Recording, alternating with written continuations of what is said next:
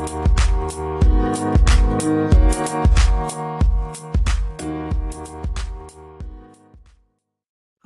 I'm Chris Winfield Bloom. I'm the creator and founder of myreflections.app. And as part of my vision of helping people to improve their self-reflection and self-improvement, I've decided to start a brand new podcast called Coffee and Reflections, where I will look at different aspects of self-reflection and professional reflection and how they can be used to, to really power up who we are and improve the decisions that we make on a day-to-day basis.